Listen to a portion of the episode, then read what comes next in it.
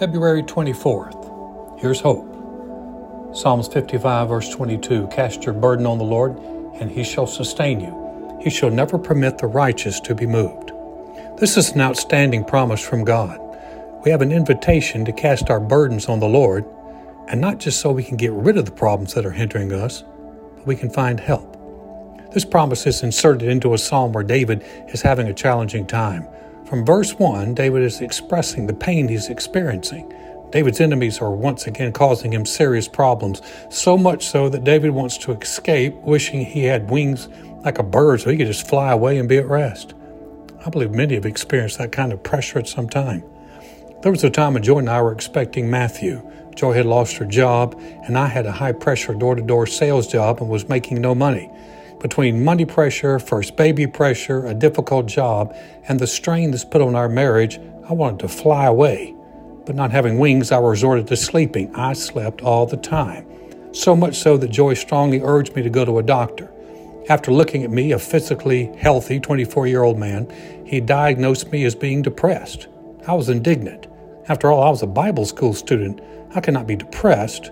But the truth of the matter was, that I had not learned to cast my burdens on the Lord.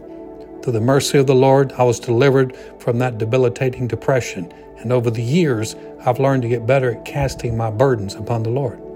This promise in Psalms 55 is repeated in the New Testament also. Philippians 4 6 instructs us to not be anxious about anything, but by prayer and supplication, or asking, let our requests be made known to God. In 1 Peter 5 7, we're told to cast all our cares on the Lord because He cares for us. Jesus reminds us in Matthew 6 to not worry about our lives. So our verse for today is not an isolated thought. Over and over, we are told not to fear or fret or be anxious. So we then can conclude that being burdened down with cares and concerns is not the will of God for His children. So what do we do?